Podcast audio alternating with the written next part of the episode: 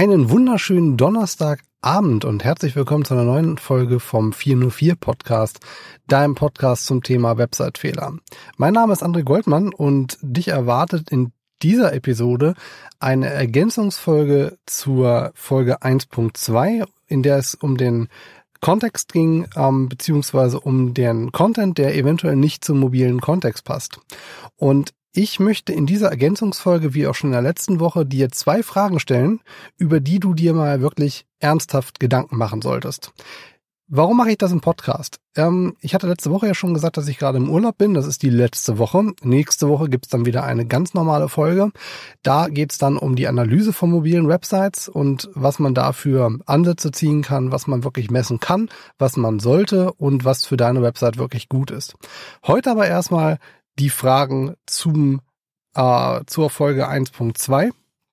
Ich habe mir da ähm, wirklich ein paar Gedanken zugemacht, welche Fragen ich mir da stelle. Und ähm, ich habe hier auf, ich bin ja gerade auf Usedom und ähm, hier hat man tatsächlich das Problem, fast nirgendswo wirklich stabiles Internet zu haben.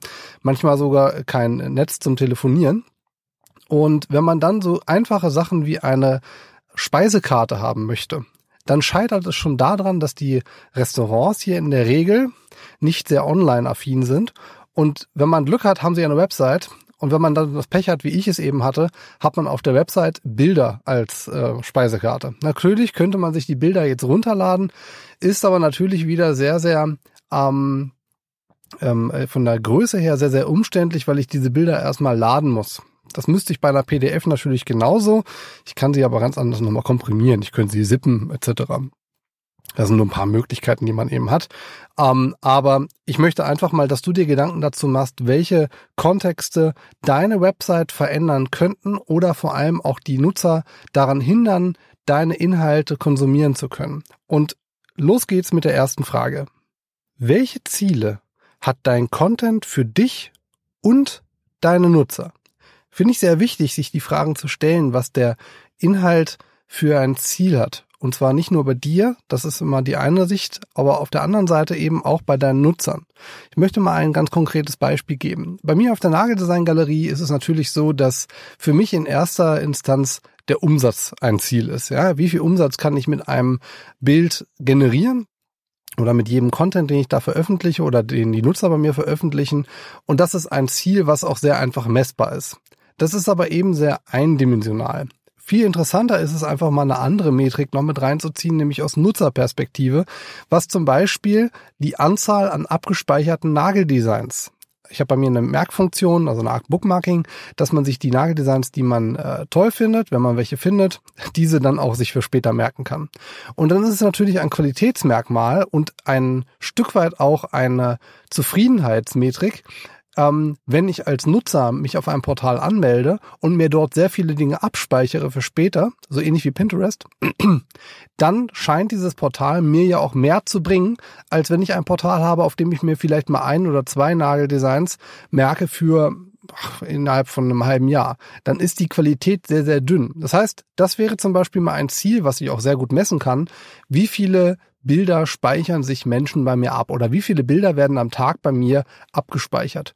Und wenn ich merke, das sind zu wenig, ich muss mir dann natürlich irgendwie eine eine Zahl äh, irgendwo mal herannehmen, wo ich sage, okay, das wäre mal so ein Ziel, was ich gerne äh, erreichen möchte, dass ich täglich meinetwegen 100 Bilder gemerkt werden. Dann muss ich eben zusehen, dass entweder die Funktion besser wird oder eben die Qualität. Und das wäre jetzt mal so eine Sache, die ich da zum Beispiel nutzen würde. Deswegen überlege dir wirklich mal ganz stark, wie stark überschneiden sich deine Ziele mit denen deiner Nutzer?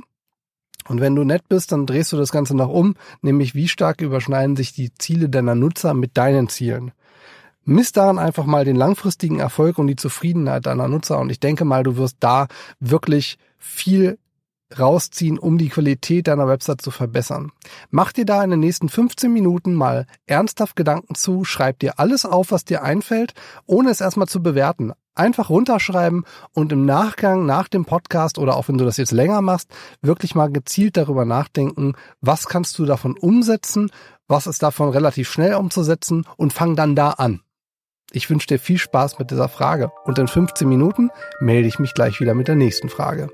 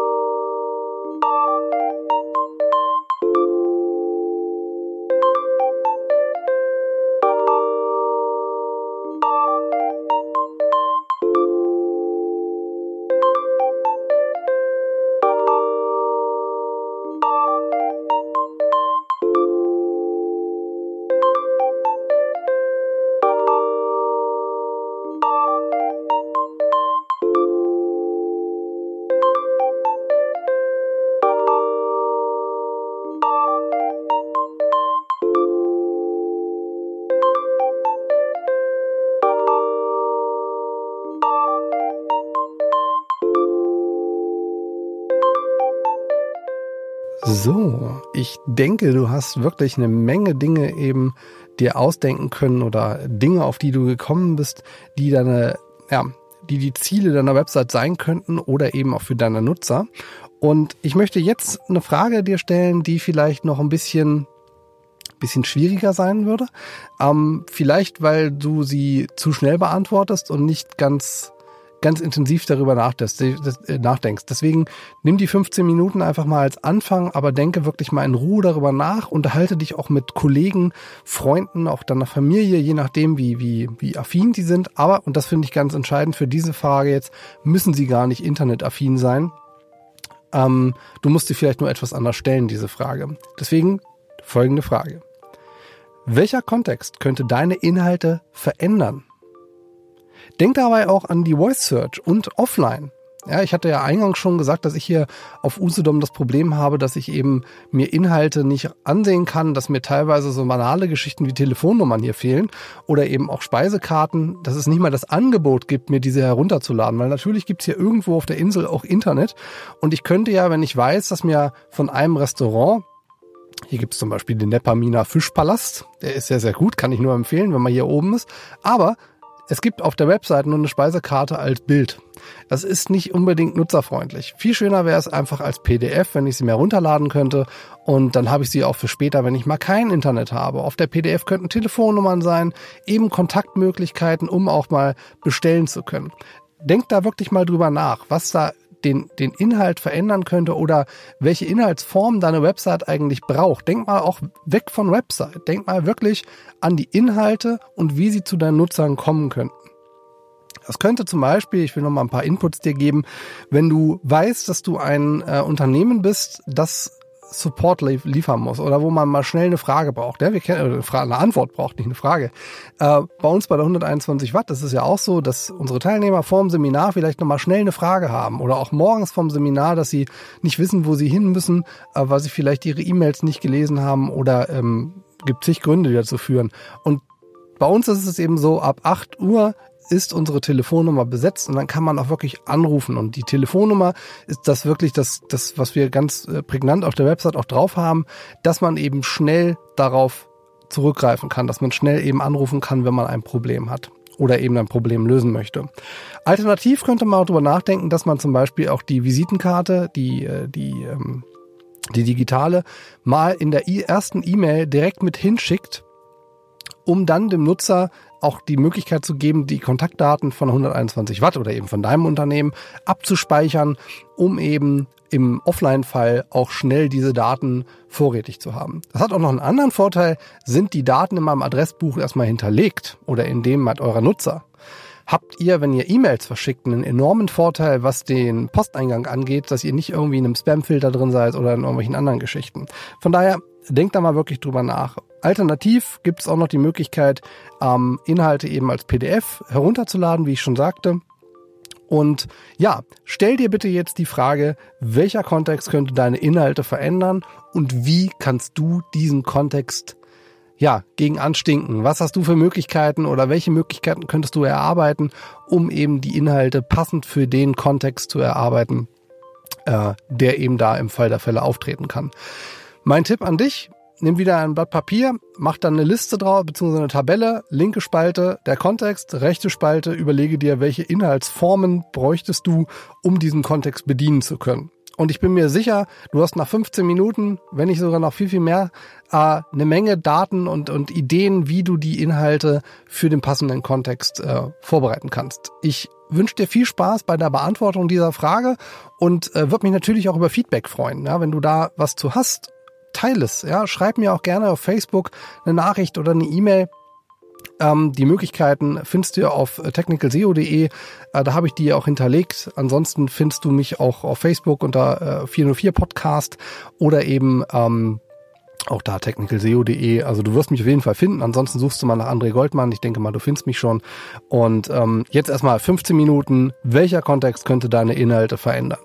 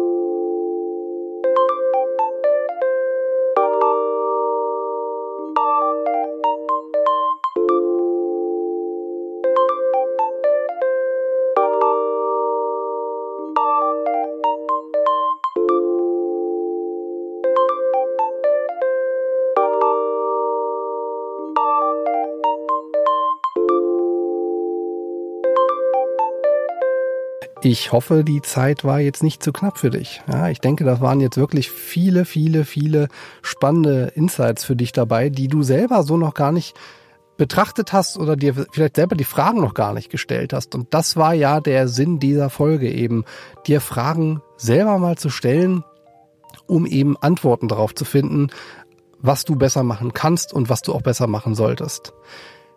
In der kommenden Woche gibt's wieder eine reguläre Folge, also keine Ergänzungsfolge. Da geht's eben um, um die Analyse von mobilen Websites. Ähm, Natürlich ist sie nicht groß anders als bei einer Desktop-Website, aber es gibt nochmal ganz andere Kennzahlen, die man sich anschauen sollte. Und darüber möchte ich mit dir sprechen. Da möchte ich dir einige Insights geben, die ich in den letzten Jahren wirklich ähm, sehr, sehr häufig genutzt habe, die ich einfach dir weitergeben möchte. Ich wünsche dir eine schöne Woche und denke mal, wir hören uns auch kommende Woche wieder. Bis dahin. Tschüss.